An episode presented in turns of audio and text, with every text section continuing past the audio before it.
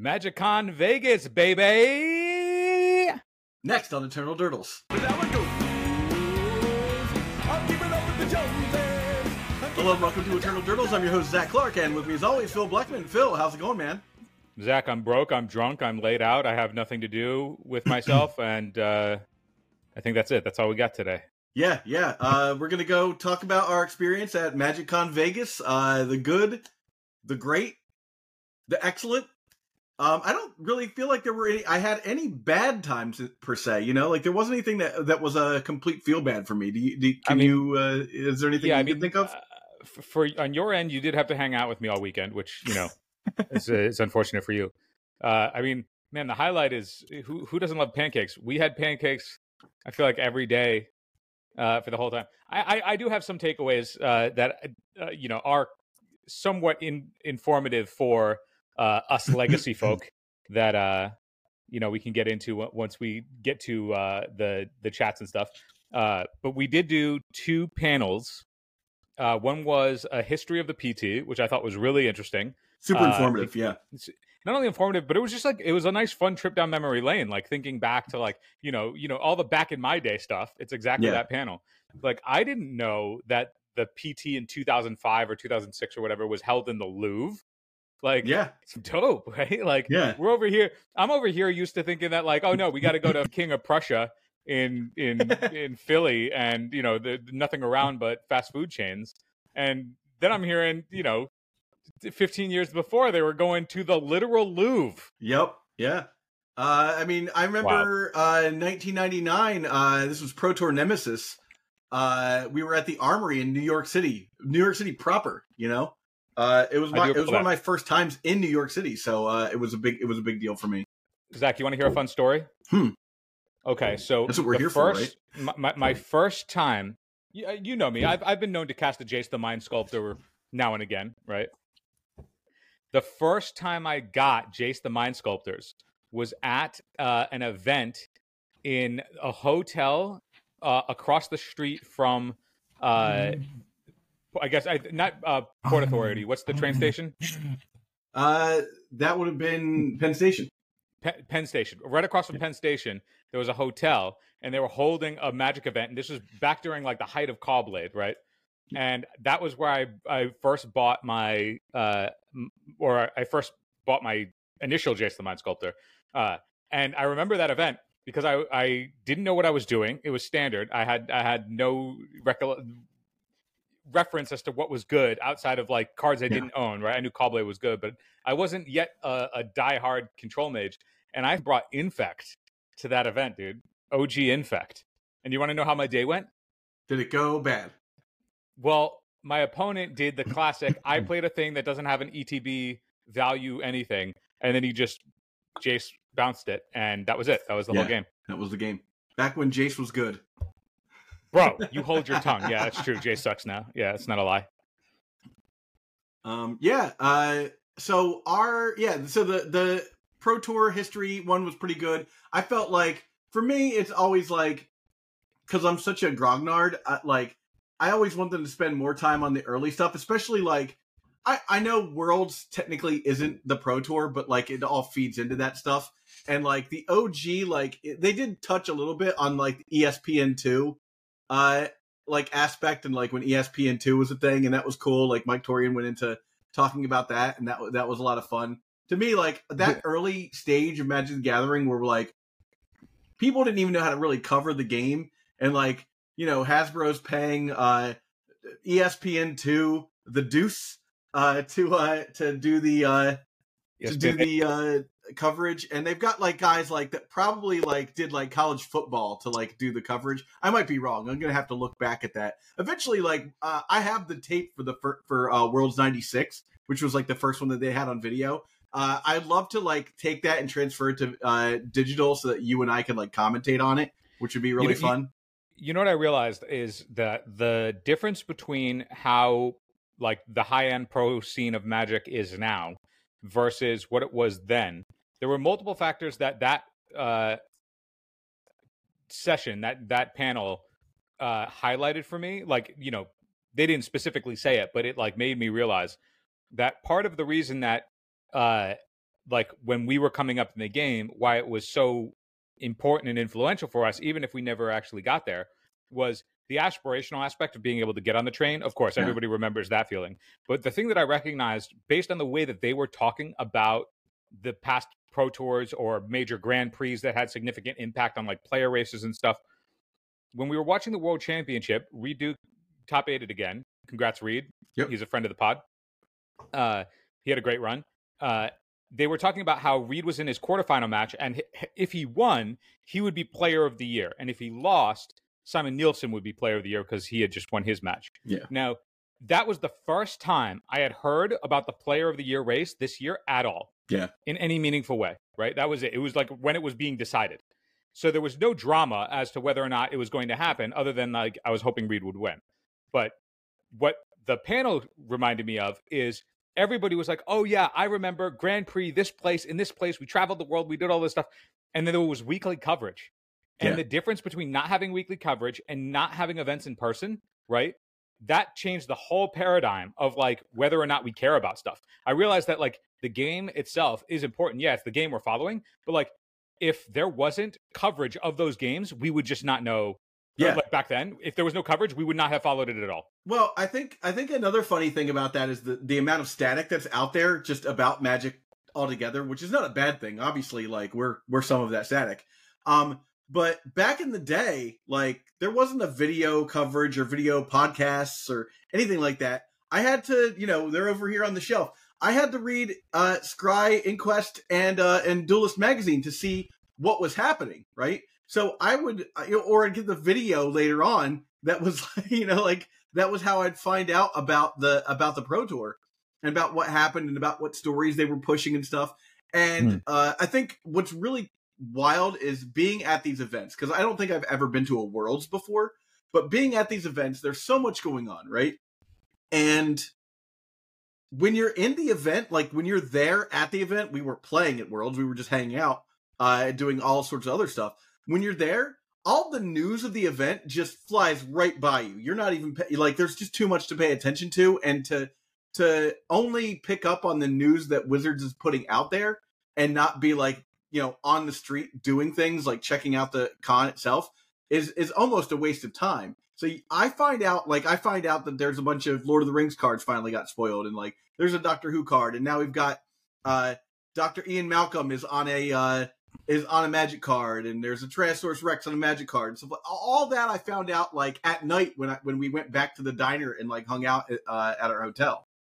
It is true that if when you go to these cons, if anybody goes to them in the future, any of the stuff that they share, uh, like new uh, releases and stuff, you are more likely to know about it if you're not at the con than if you're at the con. Yeah. because it's not like they announce it to the whole con; it's like in one section. Yeah. So you know when it, when you see it online, like if if people had messaged us about like you know, hey, did you see the new spoilers and the new treatments or whatever? We were like, what?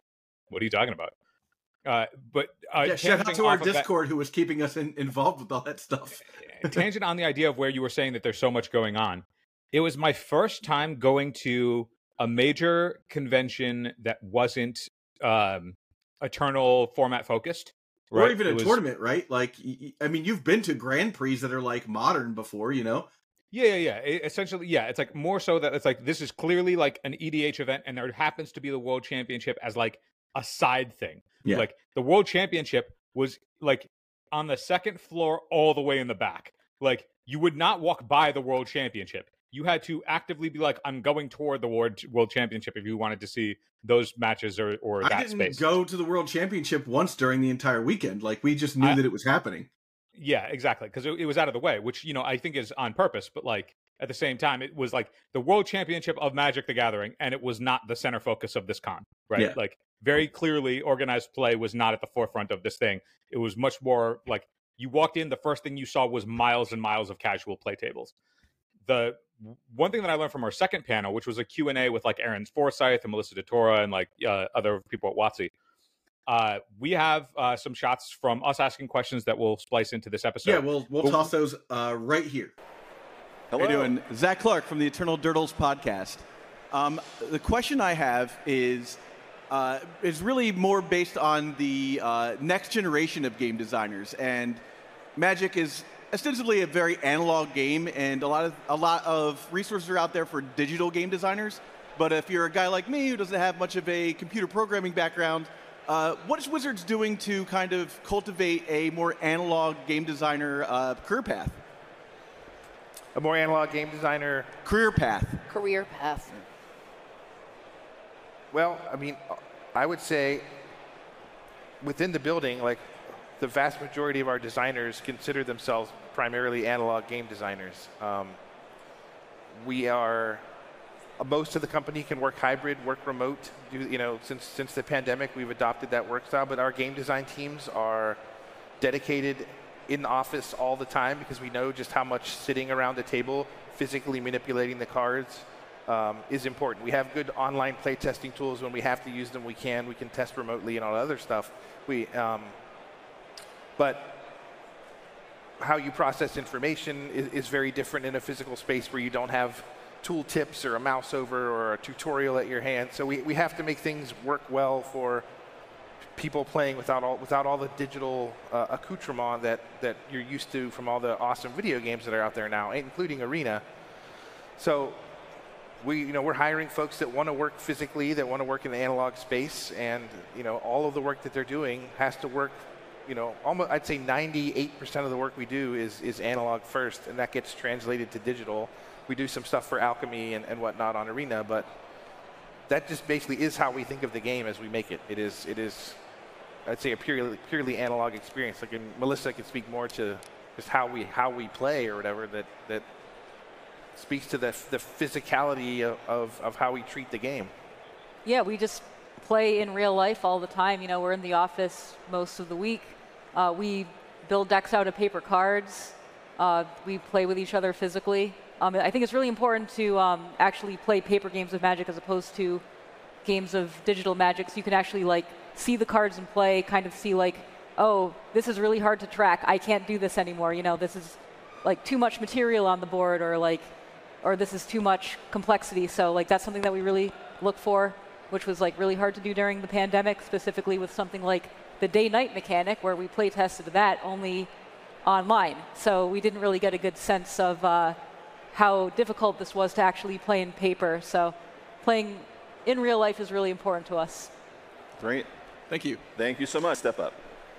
Uh, hello, my name is Phil, also of the Eternal Durdles podcast. I'm going to give a shout to the Legacy community. Uh, the Legacy community, or the Legacy format rather, is the one format where uh, cards from the Commander products can also be played in 1v1. And I was wondering what the knobs are, what the essentially what's the process that goes on, if any, that balances cards that are played in four player versus cards that are played in 1v1, such as things like initiative and things like that, and the mechanics of designing for something where you expect it to survive three combat steps versus only a single turn cycle. What are the knobs that balance both commander versus 1v1 for specifically legacy, but in general as well? Aaron, you want to start this one? I think this is one for Melissa. Melissa, yeah. start us off. Yeah, I can probably take this one. Um, so, first and foremost, these cards that are commander legal are for commander, and generally um, it's okay if they hit legacy, but that's not the goal. So some things that we do to uh, make sure that things are balanced in legacy is first we do have legacy experts in the building come in and uh, do a pass of the set and let us know, hey, if there's something up. Um, and if there is, maybe that's fine. Maybe it's it's a cool card that'll add a lot of like fun spice to legacy. Uh, other things that we think about are like we actually like take into consideration things like each opponent versus target opponent, you know, because sometimes each opponent scales tremendously in commander and it's like inappropriate, you know. So like there are knobs like that that we look at all the time. Um, and another thing is commander cards are often played in cubes as well. So we do think about these cards in terms of like, hey, what if we want to put this in Magic Online on, on the Vintage Cube? Is this appropriate in that sense? And uh, casual constructed is usually played 1v1. So these are things that our team is thinking about all the time of like how to balance commander versus 60 card. Yeah, I'll, I'll just chime in and say I think you brought up the initiative. Um, that was one I don't think we had our heads around for for one-on-one, one one v one legacy. Like I just don't think that was on our radar as how that was going to play out. Like we had thought about other cards in that product, like Minsc and Boo. I think you know, is really powerful with a pretty cool card, and we, we had understood that that was going to probably be good enough to show up in older formats. But yeah, I mean, sometimes, you know, when you're not thinking about a problem, you don't think you need to solve it, and how initiative played out beyond the commander draft format of, of, of Baldur's Gate, and then how it would be used building actual commander decks. There was not, that was not, um, I think that one just slipped by us, honestly. Oh, I just want to say we greatly appreciate all the work that you do. Thanks so Thank much. you. Thank you very much. So one thing that I I discovered from listening to this panel, and it's not that it, it's it was something that I was clueless to before, or that any of us were really clueless to before. But one thing I recognized for sure, based on how much of the the world around us was like arena, EDH, like all the focus put towards that, all the new releases put towards that. One thing it told me is that guys like us, anybody else in the legacy community, we are talking into the void, my guy. Like none of the stuff we are doing to try and like push legacy in one direction or the other, like it we, it is so far down on WotC's priority list to like Yeah. even pay attention to that stuff. And you know, no fault to them. Like that, Yeah, I, they I clearly Oh. think it just becomes apparent when you look at the size of an event like this, where like everyone's playing casual games. You know, nothing's at stake. They're just ha- hanging out, having fun, and buying cards, and like you know, they're pushing the the capital the, the capitalism of the game is completely in a completely different direction than it was when uh you know maybe we started. So part of what I learned, and this isn't like there's no knocking on WotC here. Like they're they're doing a lot of work, and you know uh, most of it is very commendable. The the thing that I recognized when I asked my question, I essentially asked like, how do you balance between four player uh, versus one v one? Since Legacy and for a less to a lesser extent, uh, Vintage are the only two formats that really get affected by the fact that like when you're designing for four player, it's really going to fuck up one v one. How do you reconcile that in in, in testing if you do anything at all? And I got some workarounds of like, you know, there are people that are behind the scenes working on testing stuff that'll like flag something if if it's too strong. Which you know, it, it's like that sounds good in the moment, but it's actually just a bunch of horseshit because like if there were legacy players in the room, there's no way that any of them didn't just go, you know, okay, if I put the initiative into play turn one, what is the game like? And go, yeah, let's let's roll with this and not make any adjustments. You know what I mean? Yeah. So it, it's like there, there's no way that like that is actually a, a, a thing that is happening to a meaningful extent beyond things that like if they are, so much is slipping through, right? So much Yeah. slips through. Now, to be to be fair to them, who knows how much stuff they are actually fixing and Yeah. that's not getting to us given that like the stuff that we're getting is is as you know crazy powerful it is as it is because at this point we are for the most part you know commander 1v1 in legacy Yeah. right but the the the other thing that i want to point out and all this and I got, I'm, I'm listening to myself and it sounds negative I, so I promise you it's not. I think there's a positive that i took away from that panel which was if there's anything that we want legacy wise in the community it's on us to do it. And i know we just had rob on uh, the previous episode and th- he's he's a prime example of like just doing what you want to do right? Like organizing those types of events fully proxied like exactly like WotC is not going to help Legacy do any of that stuff. We are we are so far down in terms of the things that they have to care about. You're getting Or want to Eternal care about? Weekend and Hard Stop. You know, You're you're getting Eternal Weekend, which is like you know the the one toss here in the states, and then there's one in Europe, and that's it, right? And even then, it's like yeah, they they they support it to to some extent because they'll like you know have a painting or whatever, or like an oversized card as like a win con. But then again, it's still like the tur- the tournament organizer that's doing stuff, right? I mean, Yeah. I'm not totally sure, but that, all that is to say, my takeaway from Vegas was that if if you if we want anything specifically done for Legacy, it's on Legacy players to figure it out. WotC's Yeah. not going to do it for us. We, we can yell at them all we want. We can try and put another uh, sign in, uh, sign in their parking lot or send them pizza saying you know ban whatever. But if there's anything in the future that Legacy players want to do, it is going to be on us to proactively do it not relying on hopefully WotC eventually sees us and then maybe takes the time to maybe do something that maybe makes us feel better about maybe the thing that we're complaining about. Yeah. I, I agree. I think another interesting point to take from your, your question and the answers they gave was, you know, they, they certainly did answer your question, but the follow up to the question when Melissa Toro uh, was was talking about uh, was was answering uh, after Forsyth uh, uh, spoke up was uh, they immediately was were like, yeah, we test for Cube as well. Cube is technically a one v one format, uh, so there there is that. But I, I I thought it was it was interesting that they even brought that up in the same breath. But bec- I guess because it's a one v one format, and they're like, yeah, well, people put these cards into their cubes and stuff, and that's It's the- also a moto format. Cube's Yeah. a moto format. oh and, yeah, and they, yeah. they they they put. uh, I mean, as an example of like where I'm like, okay, well, are you actually? Because even after White Plume was banned in Legacy, they still put it in Cube. Which and then it is- was I, I think it's I think it's fine. Like It's not fine. It was miserable. Yeah, well, I my my stance is like, and then beyond beyond that, you know, you were saying like how much stuff did they catch or how many how how how much they listen to these people.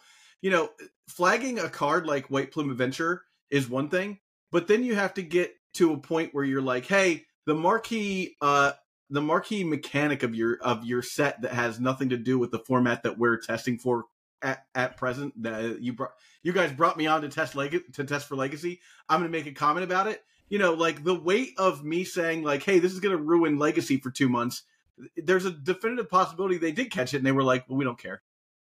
You know, I, I think it doesn't well, matter. the- you know it's not it's not a big deal. That's not what the product is for you know? Like i think that's that's also a thing.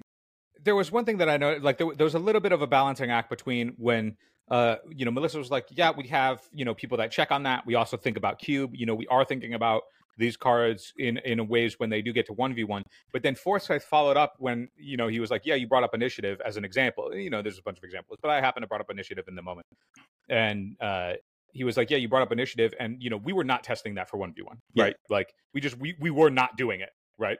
And that's an example when when he came out, and you know, I appreciate Forsyth just being open about it, right? Yeah. he was like, yeah, that's on us. We did we just Friend did not show. test that at all, you know.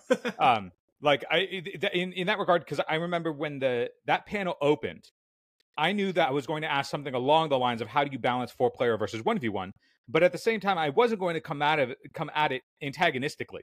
Yeah. You know, like I was coming at it like genuinely, like we would love to know, like we would love some transparency as to like what is the process of making sure that like as the commander cards come in and are just objectively busted in 1v1 if you're designing them for four player like it is just going to inherently be more powerful what are the the, the knobs you turn and you know Forsyth just being like look we test we're doing it these cards are for commander.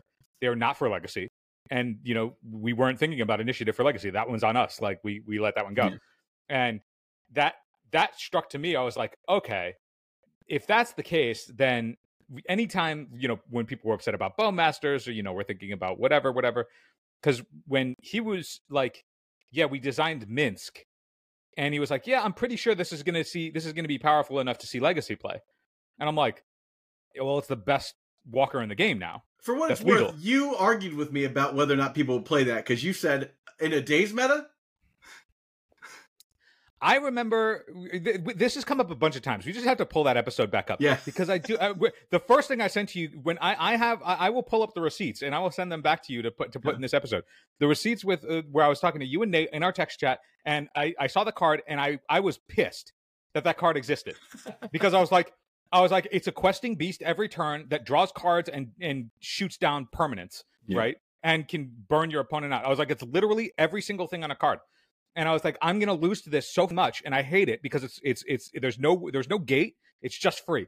And then uh, we, we as we were talking off the ledge, we were like, oh yeah, bolt on an ETB, Bolt, it's a yeah. four mana planeswalker in days. And you know, I, the thing is, at the time when I was like, yeah, maybe it won't see play, it's because that's what I was hoping would happen. I was Yeah. hoping that it wasn't good enough. That's I I knew it remember was bringing broken. up Bolt specifically. Yeah, I, I knew it was busted because I knew it was going to be busted against shit that I specifically play. So I was like, I'm going to lose this shit a lot. So hopefully the ecosystem around it pushes Yeah. it out. That way I never actually have to interact with it. I was. Um, I know I specifically was super high on the card because I wanted. I I've always wanted You were Rug rug, like rug yeah. mid range to become Yeah, a thing. You know, like I wanted I wanted to have like a late game for for rug. And after Renin six uh, went away, I was like, well, we need something. You know, I don't want to play Uro. You can, I guess, but like I wanted something that would that was like you know like you could have a Sultai mid range deck. You know, there are there are black cards that like would bring you into that space, but there was really nothing in rug. You were it was all tempo or nothing. You had to play stifle or you were just gonna just gonna lose. So I saw I saw Miskin Boo and I was like, this is this is the thing. But we should get back to talking about the con. Um, yeah. I, I, what, what, the last thing I'll, I'll say on on this one panel that you know I think influence influence should influence us is as legacy players to some degree, and uh, this is also coming out of uh, me having played pre-modern fairly recently and enjoying that format a lot. I know a lot of people are against like other new fixed formats or other new vari- variations of legacy. People just want to play legacy, and I get it because that's who I am too. Uh, but I do think that there is or or should be space that we could explore as a community of okay, if you don't want to play against you know the or essentially if if you are a player out there that's like sort of soured on legacy in any way, that the it, WotC is not going to solve that problem. Yeah. Right. They're going to keep printing more powerful cards to make more coin. That's going to satisfy their biggest base, which is their EDH community. If if players are nostalgic for a, a, a former time, you know, I feel like, and it's usually always brought up. It's like, oh yeah, 2016, 2017, like we loved that time. That was a great time. And I was like, did we know? I hate, I hate the concept of like the heritage format, though. Yeah, that, that right, right. So like, Gross. that's what I'm saying though. Like, the the heritage format puts a or, or anything like it puts a really sour taste in somebody's mouth. But like what what I've learned, and, and I was too. Don't get me wrong. Like when Heritage was first when was first like unveiled as like this potential new thing, I too was like, "There's no way, absolutely not." And then I tried pre modern, and I realized how much of a breath of fresh air that environment is. And I feel like there could be other ones that are similar to it, just a little bit further down the line. That's equivalent to like the legacy that we grew up in during the Grand Prix days as a way to like play something that we enjoy that's a little bit, you know, in that space without it being just totally botched by I the, think like insane power creep. That is that, that this is just me saying. Yeah. If if if that is it, is not going to solve any problems that we think exist in the format. They're just not going to do it. That's not where their headspace yeah. is.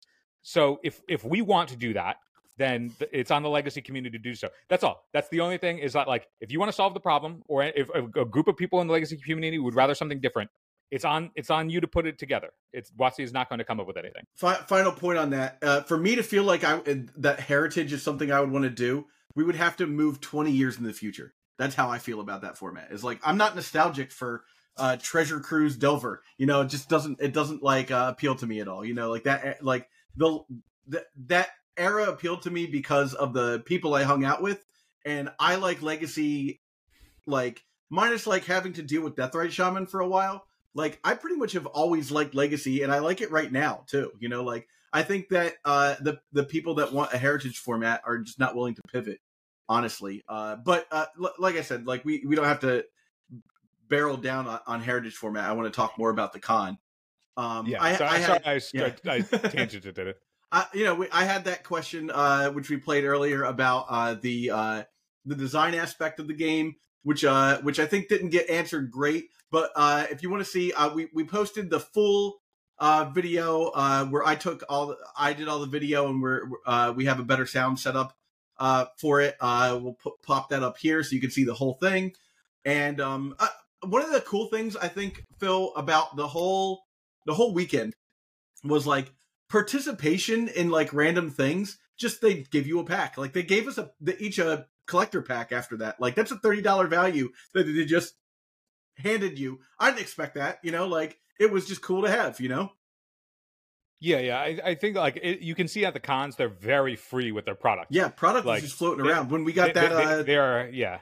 When we we sat down for uh, that signing, uh, Diana D'Amico came over and was like, "Hey, here's a quarter of a box for you to just give out to people." You know, like that was really cool, and we got to sit down and like you know they they really rolled out the red carpet for us, and it wasn't it was un, an unnecessary rollout. I think for us in particular, but I think a lot of the other content creators really appreciated that. It, it was really cool. I I mean I know I appreciate it, but it just felt like it felt like they were doing so much for us that was that was like you know, this is not our event. You know, like if they want to do that for us for Eternal Weekend, rad. This is that's the place for us for sure. But um, I, I thought it was really cool the way that they like just treated all the content creators like with with like absolute respect and like gave everybody a little bit a little moment in the sun and we're just like there for them. Shout out to the uh, IHOP water station they had the entire time. MVP was the water, the water station. And, the, the water and coffee station was yeah. the absolute nut. We need that every event we go to. Yeah, I, I that that one area I want to say when we did our little meet and greet thing. I just want to thank the you know thousands and thousands of people that came out that were like yo, Eternal Dodos, we love you guys. You know, we appreciate you. Thank you. Uh, Yeah, and then and then we got to play on the uh, you know arena grand stage or whatever. yeah, that was uh, And- cha- we did the challenge stage. Yeah, We did the challenge stage where you could watch me and and Zach battle it out against each other, and uh, he got what you got me two out of two out of three games, I think, or you two out of three crushed me after after a while. Like we we we settled into a rhythm where we both had had built our own decks because we we started out just like playing whatever was on there. We're like, wait, we can just like build anything. So I built Temur Adventures, and you built some like blue white nonsense. I built Mindsplice apparatus, uh, witness the future inevitability combo. Deck list below, I guess. Yeah, I, I, I, really standard decks. I, I I lost our last game because I was playing Flow of Knowledge, I guess which is technically, yeah, you did lose that last game. draw, draw draw cards equal to the number of islands you control, and then discard two cards. And Mindsplice apparatus just makes essentially all, your entire deck free. So I was uh, I was effectively drawing my whole deck and then looping it back into my library, and then drawing it over and over again in the same turn. And there was one turn where I you know just accidentally drew more cards than were in my library, and Zach got that that nice win on the arena stage. Yeah. Yeah. Put me to shame. Um, yeah, that was super cool. Um, you know, and walking around, you know, uh, one of the cool things was also we went, you know, we went to, uh, we just sat down and like played some Commander, played some, uh, played some EDH with p- folks, which was rad. Um, and we, you know, sat down with Anurag, uh, and you played a few games with Anurag, uh, some legacy matches with, with him. Uh, I, I got to play, uh, competitive, uh, competitive CEDH, uh, was like the very first thing I did on Friday uh, with with some people who had like a battle box. That was really cool. Um, You and played, then you played you played Pauper CD, CDH too, right? yeah, that's that's what I, that's what did I not say Pop- Pauper? yeah, yeah. Pauper. You yeah. said yeah, yeah. Pauper CDH. Pauper which a new yeah. thing neither of us had ever heard of. Yeah, so the idea was like any uncommon can be any uncommon legend can be your commander. Um, so I they just handed me Abdel in like a blue background, and I played like uh Abdel into like he would put Mnemonic Wall under him and Peregrine Drake, and Yep. then uh, I think I cast like Ghostly Flicker, and uh, you know like that that goes infinite. So that was like a pretty cool thing to do um you know just as like learning the format and the guys the guys that were like uh running it and like you know handing out decks to people super cool like i we ran into clay like what four or five times during the weekend Yeah, and that dude was just a breath of fresh air every time That's the thing. Everybody who's at these cons, everybody is just like so delighted and happy that you want to play cards with them. Although, so we played uh, a couple of CDH games, and we also played some casual. And it was the first time that I played casual ever. I think uh, I've never played casual CDH before. And when we sat down and we were playing, Zach won with his Watcher in the Water uh, deck, where he drew his whole library with a lab man. Uh, that was I with, uh, remember we that were with power dragon for that one yeah, there there was a point in the game where I remember I was like, okay, there's enough cards on the board. Like the board was like flooded. Like I had a lot of stuff on it. And most of it was stuff I had either never seen or had forgotten about or never really interacted with in play at all. Like of course we've seen it in spoilers and stuff, but I like never interacted with these cards at all. And there definitely was a, a, a turning point where it was just the the meme where it was like, I'm not reading all that, but congratulations, or I'm sorry that that happened. Like Yeah. I do, I, I'm like, if every CDH game gets to this point, I understand where ED- it would like EDH EDH you weren't playing CEDH so not CDH, yeah, no CDH. You know all the cards. My bad. I didn't mean. Yeah. I misspoke.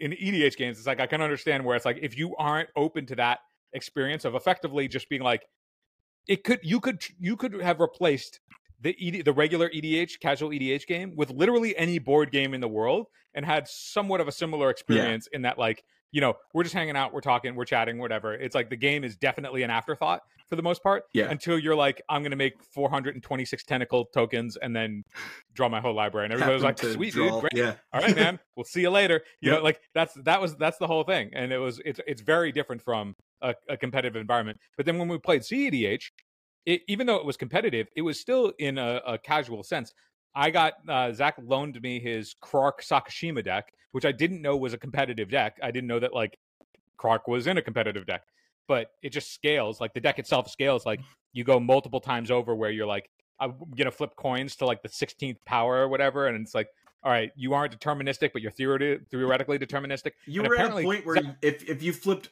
one coin you were flipping 16 coins Right, and for you, Zach, there's a there's a there's a there's a there's a big app for you that is going to help you with that deck that I learned about this past legacy uh, local that I was at. apparently there's a, a site something called the Krarkulator, which is That's great. Which is just exactly what you think it is. Yeah. It's a calculator specifically for your Krark CDH deck That's amazing. that will tell you the odds. So rather than having to flip the coins, you can just press the button. It will tell you whether or not, how, like, what the percentage of you are that you're going to be deterministic or whatever. And it's like, well, that's a delight. You know that Yeah. people had to put in put in some work. To I feel like you have to work. you have to like program that, but like put it in like a pla- those plastic like you know like the the math guy like plastic calculators, right? Like Yeah, so you can just yeah. be like boop boop boop. Um, yeah. That, so th- that stuff was super fun, and then we went on a hunt for altars. I want, but, but before we get into the altar hunt, I want to like the, the shout out to the CDH community for like dying by their own mantra, man. The, uh, the CDH community, all I ever hear when I listen to content about CDH, they're like, "You play whatever the f- you want." There is no rule zero here. Yeah. We are all stepping up, knowing that we're trying to kill each other. And then there was one turn where I was just effectively going off for like 10 minutes, 15 minutes or whatever. And but like because it's Krark, it's not deterministic. Like I could Yeah. miss on like six flips in a row or whatever. So we just sat there and then I, I was telling the two guys who we had literally just met, and I'm literally masturbating on the table, right? Like I am taking all of the time doing all this stuff over and over. Like I am looping, but it's not actually deterministic. And I was like, guys, do you want me to just like display the loop and like, you know, we can call this game and like, you know, this, it was a good time, or whatever. And they're like, no, no, no. Like you could miss, you could miss. Like you should keep going. Yeah, there, was, And so and like- no one was complaining or anything either. They No were just one- like, "No, do it." No one was. I, I like. I was literally taking so many game actions to the point where I was like, I feel weird that I'm the only one playing at the table. And then at a certain point, I'm like, guys, I'm just gonna go deterministic. Like at this, like now it's to you know, it's times it's 16 coins for every roll. Like they're like, mm, okay, okay, maybe you're right. Maybe maybe you're right here. Maybe it's it is. time. Yeah. Maybe it's enough time. And, but I, it was crazy because I remember you were also like, yeah, guys, like I think he, I think Phil's got it. And then they were like, no, no, no, I think I don't think he could get it really there. And then you were like, all right, Phil, just keep going, man. Like you do yeah, yeah. And I was like, I was like, okay, I'll cast this Jeska's Will for the 600th time this turn. That's you know. So I I, I want to shout out those guys because uh, that was the moment where I was like, they are doing nothing right at this table. They are doing nothing. They have not taken a game action in almost 20 minutes, and they're still having a blast. Yeah, I was like, I would have conceded a half hour ago. I would have conceded so much earlier, sooner. And I, I, I could tell that they, they were just like, no, man, like, we got this. this is what we're here Funnily for. enough, yeah. yeah. it's like we're, we're here to watch this happen. I was like, okay, guys, like I, I I don't know what I'm doing, but we're in it together. Yep. Yeah. Uh. Yeah. And uh. You know, while while before we go into the the altar hunt, I want to give a, a shout out to all the creators that we met. You know, uh, Joel from Jake and Joel, Power Dragon, awesome. It was really awesome to meet him in person. Um. You know, Joe Cherries uh, helped helped us get out there. That was really that was really awesome of them. Uh. I hung out uh, the the day after the con. Uh, we did a little gambling with uh, Veggie Wagon and MTG Nerd Girl, which was which was a, a real blast.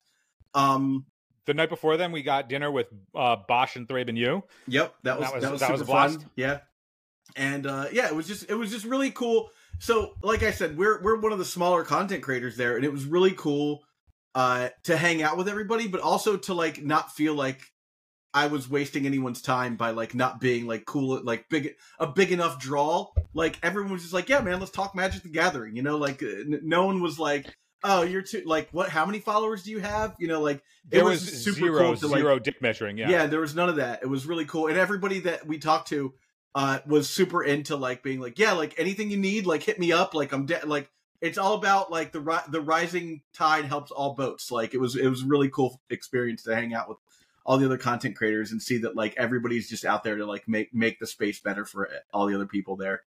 yeah regardless of how big a channel is everybody was sort of just like no like everybody for somehow still had like a very clear image of themselves in the new creators space Yeah, right? Before they had a big following or it was their you know full-time gig or whatever. Like it seemed clear that everybody was like oh i remember when i was starting and how difficult it was and you know i remember that there was i think it was light who you were talking to Yeah. where you were like you know i'm, I'm just like i'm I- he like just started up his own thing and he's like i'm trying to get over the hump and you're like dude we just got over a thousand like you just got to stay consistent with it blah Talk blah blah and he was Yeah. like yeah, yeah yeah i think you're right you know and it's like this is somebody who, who worked inside WotC. Like if you were starting a channel, like saying like I worked there on your resume is a pretty good starting point, you know. Um, and it, it seemed like everybody just no, nobody had gotten too big for the britches, you know. yeah, super cool. Yeah, it was great. So let's talk about uh, the the vendors and, and looking for altars and stuff. This is when I go to these big conventions. This is this is what I do as the altar guy. I go to every single vendor and I'm like, "Do you have Hashtag altars? do you have altars? I want to see what you got if they have any. Most of the time, they don't have anything because vendors don't really value altars. Now, when you go to Eternal Weekend, when you get to like the old school guys, like there's usually like that is a a you know collector sort of thing. You see a lot more al- altars at, at things like Eternal Weekend. Uh, so I'm I'm way more aggressive in those spaces. But in these spaces, it's like, do you? Do you not? Whatever. Sometimes they'll be like, we got these. What do you think? And it's stuff you don't want. And you're like, these these look good, but I don't want them. And it's like, but thanks for showing me. And then there's sometimes where you hit a treasure trove, and you're like, hell yeah, yeah. And I think uh, we spent a good portion of both days that I was there uh, altar hunting. And then there, there was one vendor in particular where they were like, "Yep, we have these altars over here." Comes over, just uh, rows of unglued uh, basic lands uh, altered. Excellent. It's like they And- it's like they knew you were showing up. And the th- what's nice about uh, a bunch of uh, vendors too is that when it comes to altars on cards for vendors, and this is why I like altar hunting, is it feels sort of like a little treasure hunt, right? Like you get a nice dopamine hit when you find something that you're like, oh, this is great. Is because they don't actually value the altar at anything for the most part, and if they do, it's like a very very subtle markup from whatever the card is worth. Uh, because they, in their minds they're like, this is a damaged card, like nobody's gonna want this thing. Yeah. But if you're somebody who likes altars, it's awesome. And so they like the the if what was it? You got a smokestack I got a smokestack and, And- an Ankh of Mishra. and an Ankh of Mishra, and I got a curse totem at a vendor, and they didn't price the altar at all. They were like, "We're five gonna a charge you. They were going to charge you the price of the card, Yeah. but they charged it at whatever the near mint price of a card is. Yeah. Rather than a heavily played or damaged version of the card, which is what most vendors do. So they essentially value the altar in whatever the difference is between heavily played and near mint. And when you can find those vendors with good stuff, that feels like a treasure a treasure trove catch. So when it came to these unglued lands, I was like, uh, uh, you know, I don't know how many it was. It was like 20 lands or something. And they were like selling them for like the price of, you know, basic lands. And I was like, I want all of them. And he was like, what? And I was like, I would like both rows, please. Yeah. And he was like, you want all of these? And I was like, I sure do. And he just counted them up. We exchanged cards. And uh, what a delight. What a, what, what, what, what, that was, that was the thing that you hope that happens at every single big convention one goes to, at least if you're the altar guy like me. I hope anybody who has like their own thing that they love to collect, whether it's like a certain kind of um, you know uh, variation of a card or a particular kind of collector's edition of some kind or whatever, uh, that when you go to cons, that you get to have those kinds of experiences because yeah, it was you know really it's, cool. it's, it's a lot of time walking around and you don't hit very often, but when you do, it's a memorable moment. And Here- you know, So I don't know if you have yours on you or near you, but I have the here's the Ankh of Mishra uh that that I got, which is pretty pretty pretty cool. Nothing uh, like this isn't amazing, but like, you know, 5 bucks it's a nice little piece for like a you Yeah. know, a Punisher pod. But this uh smokestack uh Yeah, look how clean I, that I- is. I, love that. That's that that's super fun and uh you know, if I ever play smokestack in like a CEDH deck or whatever, it's nice and you know, it's the, all it is is just extended art all the way out. R- really nice. but but what's cool about those things is like you know anytime you have something like that you're gonna every time you play the smokestack you're gonna be like oh yeah this is the smokestack that i got when phil and i spent you know x hours hunting at las vegas yeah, you exactly. know? and it's like not that that that Now it's that got a story. experience Yeah. That experience is forever ingrained into that card you know and it's like it, it sort of levels up the card it levels up the experience which is you know the point of altars whenever i play uh like whenever somebody is like uh watching 90s or, or, or mtg or whatever and they see my altars whenever there's a comment where they're like man i don't like phil's altars like phil's altars i think are pretty bad or they're like oh man i can't believe he would waste so much money to just like throwing up cards like that and i'm like for anybody who collects the cards aren't for the audience the cards Yeah. are for you you Yeah. know i alter the cards for me and then it's nice if somebody else enjoys them so I, I I- hope that anybody who listens finds the thing that they enjoy too, whether it's cards in foreign languages, uh, whether it's uh, you know mismatched cards in your decks, like whatever it is that gets you off, man. Like I, I, I hope you are able to have fun with it, and that there's a, a place for you to try and find those hidden gems, like I get to. Yeah. Um. So once we did that, we we we hooked up and uh, hung out with uh, uh, MTG propaganda, uh, propaganda MTG uh, Monroe for a little while. Bo- Oh, BS dude, with Monroe. so we got to tell the story about what Monroe showed. What Monroe showed us. We go we go up to his booth on day two, and he's like, "Guys, I have something that I don't think you're ready for." And Zach and I look at each other, Show and us. we, Yeah. we we we both thought we were ready, and and you know, to to a degree, we didn't know exactly what we were agreeing to. But he's like, "Hold on one second. He goes into the back in his little cubby. He comes back out, and he lays in front of us the original Umezawa art, like in, in the flesh. Tetsuo Umezawa, not like Umezawa's Jitte. Yeah. yeah, yeah, Tetsuo Umezawa, like the, the legend card, right? Yeah. And he's like, this is the original art, and it has the authentication on the back with the signature from the from the artist, and it was just like open, not framed, like exposed to the world, and I was like, are we?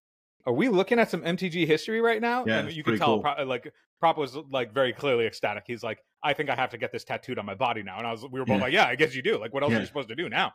Uh, it, that, like what kind of ex- an experience that is to be like you know you go to these places and you just see magic history man like Yeah. that was that was I, i've i've i've only ever cast that card in mtg brawl in between masters of legacy at the local but like for for some reason seeing the art in person you're just like when you see something that classic in the game you're just like holy like the weight of the game is just in front of you you know what i mean I don't know how else to convey it, but like you see the, it's like it's literally just a painting on a piece on a piece of paper, right? It's like not, it's not. If if you don't know the weight of it after the fact, you just be like, okay, yeah, cool. It's like it's a painting, whatever. Yeah. But you know, knowing knowing the weight that it's had on the game since, you're like, holy shit, I am looking at the, you know, a Van Gogh here. You know, Yeah. Uh, yeah, th- that that was super cool. I, you know, we, we we wandered around to a lot of vendors and looked at a bunch of different stuff. My like, ooh, look at that from the weekend was uh finding the MicroProse uh like Magic the Gathering Shandalar game from like 1994. That was Yeah, cool to be like, oh, there you go. That that guy's got that. bro. Th- there was some history. There was the the booth. They they were selling old MTG merch from like former Yeah, that's right. Grand Prix, like and Pro Tours, like back in like the late '90s, early 2000s and stuff. Two hundred dollars for a T-shirt from those little things. yeah, so but that you know, it's not like the, you know they're not making those anymore. no, no, no. I get it. Yeah, I'm just like, man. A- anybody who uh, saved your Pro Tour merch from back in the day, they have uh, they have scaled like duels. Yeah. so It's funny you when I- get paid. when I when I was leaving on Sunday n- night at the very end, they, they, they were handing out posters, and I was like, I don't want to have any more random crap on me. Yeah, yeah. And then like walking out, I was like, you know, in twenty years, that poster's gonna gonna be like, you know, like four hundred dollars or something. Uh, but I yeah, mean, you have to hang on to it, but yeah, so we saw a couple like we we we we did an interview with uh the Daybreak crew from uh MTGO oh, sweet. uh, and uh, uh, Torben and uh, and uh, Ryan uh, hooked us up with a really cool interview. So hopefully, uh, they're, they're, they recorded it and did all the sound and everything, and we could talk about how great that was. Um, but uh, so we're hoping to have Yeah. that soon. We'll have that up on on the channel very soon.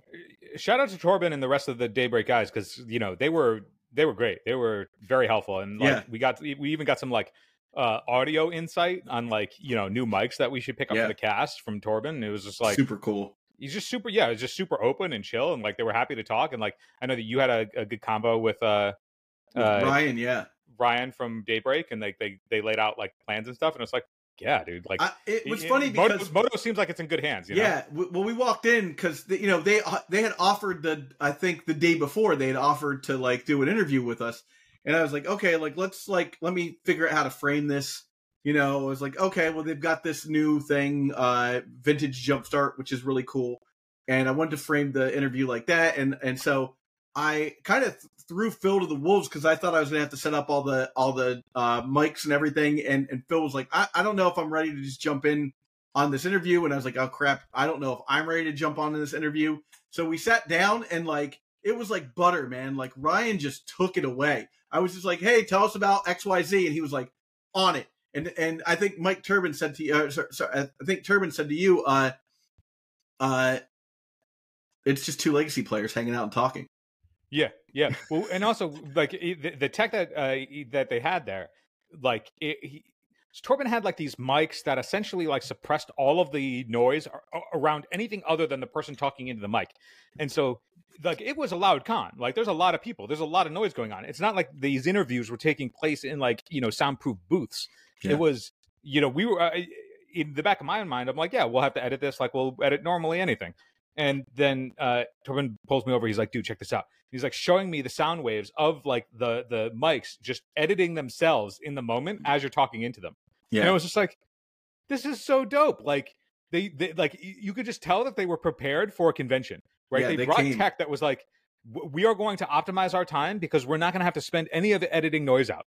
These are the mics that are meant for this environment, and they're just going to handle it for us. And then we listened to it afterwards, crispy clean, crispy It was clean. amazing. So uh, yeah, I, I'm I'm, I'm super excited for you guys to get to see uh, that interview because I think that it gave a lot of really cool insight into what the Daybreak Daybreak crew goes through, and uh, and just you know the fact that like they're all you know it's a it's a format sorry it's a format it's a platform that's basically for legacy players right that that that they're keeping that around for people like us that that play legacy right that want to that want to enjoy a digital version of the game but the truest version of of that And of modern. that game you And know modern. and modern you know of course you know uh, but but like you know Eternal the idea players, is yeah. like eternal players right so it's really cool to to hang out with them and get sort of uh, an insight into the into the mind you know because they they're very passionate about about what they're doing which is really cool that was if, if there's one thing to take away is that like you know the, the all, all anything where it's like magic's dying the death of magic like that's just absolute nonsensical Yeah. noise like I, I i left the con thinking like i'm I, this this game will very very very clearly outlive me which is fantastic yeah I, You I don't think I, I don't think i've ever felt better about the game than than dur- during that con and just being like wow look at like look at how good the gathering is doing you know like and there was there was just w- one thing that speaks to that at the panel with the Q and A. Uh, Alex Bastecki, who was there, and he asked a question, and he was like, you know, how do you guys uh, calibrate for power creep? Like, how do you not, you know, essentially use up all of the space to, you know, essentially like to the point where you just obsolete a game the same way that like many a game has come and gone from, you know, succumbing to power creep that like just blanked a bunch of cards. And Forsyth answered, he was like, look, man, like I think the design I've I've over my years I've come to accept that the design space is infinite. And if that is true, which I believe that it is, then whether we are aggressive in in power creeping cards or we're conservative with power creeping cards, infinite is infinite and there will be infinite space to play in. yeah So like we'll never run out because there will always be there's always space to move in because the engine is so robust that you know we just don't have to worry about it. And like we're conscious not to like make it an experience like a poor experience for people, but in terms of like how far we can push the needle, he's like there's there's there's no there's no boundary that is is uh that we have to like be concerned with in terms of like will we or will we not run out of ideas. Yeah.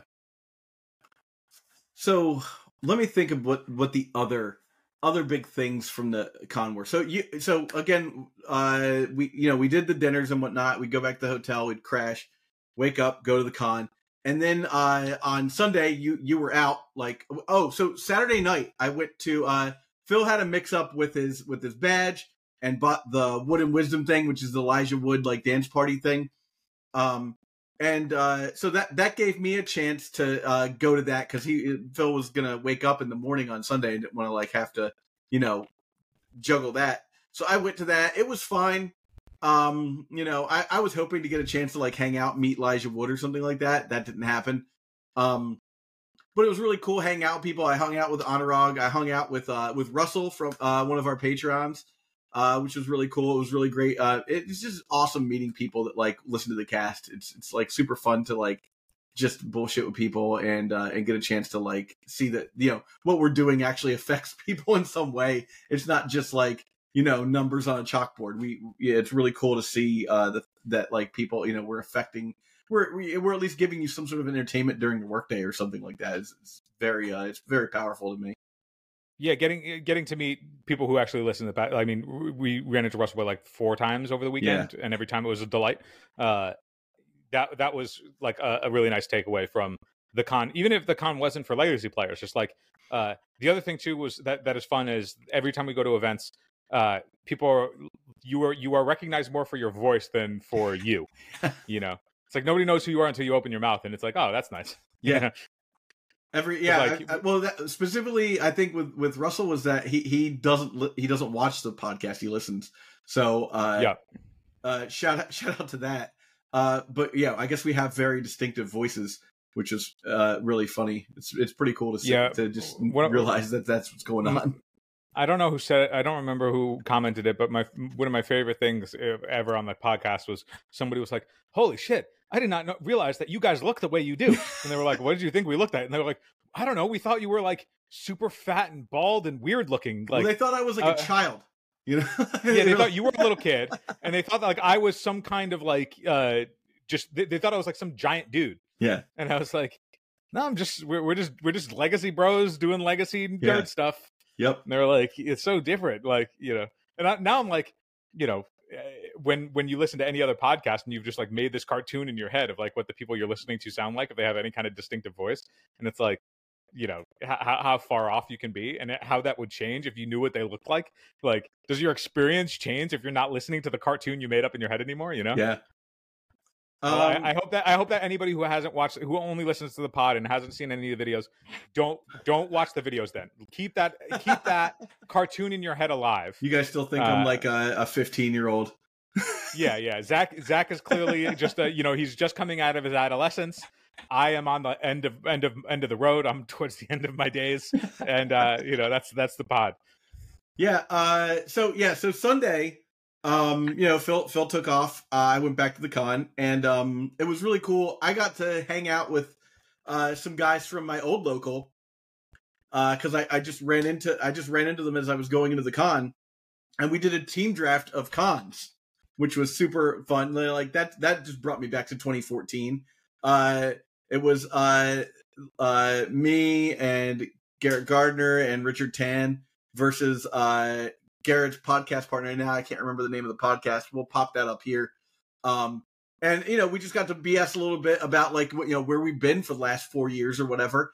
And uh and it was just super cool to hang out with people that like I hadn't seen in a while and get that like get that real nostalgic draft experience going too. That was that was so, so much fun. And the other guys uh that we uh hung out with uh dur- you know during the uh the draft that was that was super fun too. And then I went uh I went and played more Commander. Uh, I sat down with Phil Gallagher, played played uh the uh Watcher in the Water deck again. Phil was on Dalia, and uh Phil uh Phil was was pushing to end the game like on turn like four or five. He got out of ba- Banefire Balefire Dragon, uh, and copied it a bunch of times and attacked. And I had uh uh Aether Spouts, so I Aether Spouts his board, but like he was gonna just run over everybody at one point. And then the guy who won, uh, there was like an Elves deck and a Life Gain deck, uh, and the guy who won was the Life Gain deck because he put out Felidar Sovereign. And uh, I could only I nimble obstruction to the first trigger, but we I must have drawn like forty cards in the next turn and couldn't figure out a way to get rid of it. And yeah, that was, uh, I mean, for the most part, that was that was the the weekend. You know, we just played Magic, hung out. Uh, you know, I said my goodbyes to everybody. I thanked everybody that uh I had seen, and uh, you know, went back. I went back to the hotel, ate, had a had a uh, pork chop dinner, and you know that was that was my weekend. Yeah, the takeaway at the end of it is uh, Vegas has some of the best pancakes in the world. Holy shit! I mean, so we stayed at the Boulder Station Inn, which was a little off the beaten path, but let me tell you, the value there, like one, eh, eh, it had we have the casino access, uh, relatively quiet casino in comparison. It- it's it's it's an old timey casino that mm. clearly hasn't been updated in 40 years. Everybody's smoking inside. It's actually like it, everything is brown and dark, and they don't Yeah. let you know what time of day it is. yeah, And it's it's it's like if you are not 82 years old, it is not the place for you. However, man, do they have a hell of a diner in there? yeah. They, they well, they had like a, a pretty decent Mexican restaurant. They had uh they had that di- the diner was just like I mean it was what what was it uh, the griddle special was like nine dollars for like three pancakes three eggs and uh bacon or sausage Dude, links It- it- it- the place is called the Brass Fork, and if that place was anywhere even remotely close to me, I would be there every single day of my life. Yeah. I would I would eat so many pancakes, I would turn into the cartoon that that person envisioned I looked like when they heard my voice for the first time. like it was uh, like I could eat those pancakes every day. Oh my lord. Yeah. Uh, and and like you know that was that was the thing is like you know we we wanted to stay off the beaten path a little bit so that we could you know we could save some money and I didn't realize how much money we were going to save because you know we went out to dinner with we went to that French restaurant with uh with the Eternal Glory guys, and um, yeah, it was a hundred dollar night. Uh, well worth it. It was ta tasty food, but like I think every other meal we had was uh, was around ten dollars. You know, like uh, Yeah, and- so that and- that was the hack, really. It, it's also like you know you you got to have the experience. You got to shell out one time when you're at the con. You gotta have for like one of the for, for one of the high end food places, right? Like, wh- what is this world if you're not eating good cuisine? exactly. Uh, but like, you know, if if we were like, hey guys, we we, we have to get the the top cuisine in the area, and somebody was like, and it's the griddle special at Brass Fork, I'd be like, hell yeah, fuck yeah, it is. yeah, Ah, it was it was it was an absolute delight that place, and they were the only place I was open 24 hours, which was also excellent. yeah. It's just like that that that is my takeaway: altars and pancakes. Yeah, altars and pancakes. uh, shout out to uh, Joe Cherries, uh, Christian, and Amara. Uh, we we went out for uh, like Indian food on uh, Sunday night. Uh, the Indian food place was super good. Good samosas. Uh, you know, had some just had some really good conversation, like '90s nerd conversation with Amara about like Mystery Science Theater 3000 and horror movies and stuff. That was a blast. Um, and then the next the next morning, I already talked about the brunch we did uh, at MGM Grand. It was like the, that was the first like real buffet I've ever done. So I had sushi and pancakes in the same The meal. com- yeah. combination ble- blessing of a combination for sure. Uh, fi- and then final note. So I, I I was like, you know what? I haven't I haven't like blown the load on this on this uh uh you know th- this trip, so I can afford to take out a hundred dollars and I'll gamble with a hundred dollars. And we sat down at the one two no limit hold'em table, uh, and uh, about four or five hands in, uh, Nerd Girl uh, goes all in, and I and I looked at my hand. It was pocket fours. I was like, this might be the only time I get to I, I get like a decent hand. I think I kind of have to go in for this. So I went all in. Then the guy next to me went all in. Then the guy next to them went all in. And so uh it was like $500 was like in the pot and uh you know it finally gets to the end and uh I didn't hit. I had just a pair of fours. I think Nerd Girl had uh ace king and caught the ace on the river and took the whole pot before that, the guy like over to the end was going to take the pot. So it was awesome to see, like, you know, sure, shitty, I lost, but like the money stayed in the crew, which was good. And like it, like I think she like quadrupled up, which was pretty rad. That's the, that's the way to close it out, right? You get to play you get to play Yeah. a, another card game, and you know, hey man, think about like you know you spent a hundred on a really memorable moment at the card table, Yeah, and fun. that would have been your that would have been your entry at a Grand Prix, and if you didn't top eight at the Grand Prix, it would have been the same way. And I wouldn't have known who I was giving the money to. Yeah, right. the Grand Prix, right? Uh, and then and then I went back to my hotel and hit the pool. Uh, and uh, oh, one of the cool things was that they they let me like this is the other great thing about the Boulder Station Inn. Uh, before we sign off completely, I went back to the hotel. and Was like, hey, I don't fly out until 11 p.m. Any chance I can just like use the pool and like put my stuff in the back? And they're like, we can just give you a room to like uh put your stuff in uh you know for until until you leave and then that way you'll have a place to like crash for for a moment if you need to. And I was like, this is amazing. You know, like they just like totally hooked it up. I went, you know, hung out in the pool, grabbed a beer, just had like an IPA by the pool, did a cannonball, you know, uh and uh you know, it was just like a nice little thing. Went back to the airport and uh my flight was only delayed by an hour, which wasn't the worst. And That's uh, not that's not running too bad. I- yeah. I, I was the my my my first flight back was delayed that I missed my connection and then had to roll over. oof, Uh, that's the but- worst. but Fortunately, though, I caught that that rollover, which was the I got one of the last three seats on the last flight of the night back to LaGuardia. oh. So had had I not been there as one of those last three, I would have been rolled over to the next morning in Charlotte, uh, where I would not have had a place to stay. I wouldn't, you know, no. because it was late at night. So it would have just been okay. I guess we're sleeping on the airport floor. Had I not caught that last flight, so we were running hot at the end. We Was that Tom. Hanks movie where he's like stuck in the airport? Could have been like Castaway. Castaway. No, not Castaway. It's Castaway is not the one where he's stuck in the airport. No, yeah, yeah. it's like it's Castaway, pretty- but for airports. No, dude, I'm pretty sure he was stuck in the airport in Castaway. I'm, I'm pretty sure he like you had he, a like, volleyball lands- with you. Yeah, yeah. He's just like Yeah. he's just like talking to TSA. He's like, "Please, I got to get on this plane." They're like, "Sorry, we, Yeah. we're not actually here." But yeah, that was our experience at uh, MagicCon Vegas. Uh, ten and ten. Would would MagicCon Vegas again? Actually, Um, I am I, I'm very excited. What, what this con showed me was the one thing that I really was like longing for because the con was awesome. The only thing I was longing for was like a competitive legacy event. That's really what I wanted, uh, and so it just hyped me up even more for Eternal Weekend. So. yeah. Uh, if, you, if if if you're listening to this and you were like on the fence about whether or not to go to Eternal Weekend, Eternal Week Eternal Weekend's always great, but it's like you know now having gone to the other cons, like I realize like yeah, Eternal Weekend is really the highlight of the year for uh, Eternal Magic, and it's like if you can make it, you should swing it. Yeah. All right. Well, uh, that does it for us, everybody. Uh, like, sub, subscribe, comment, all that stuff. Comment below if you were at the con and we missed you. Uh, comment if you're going to Eternal Weekend. What are you bringing? Uh, that's it for us. Have a good one, everybody. Thanks.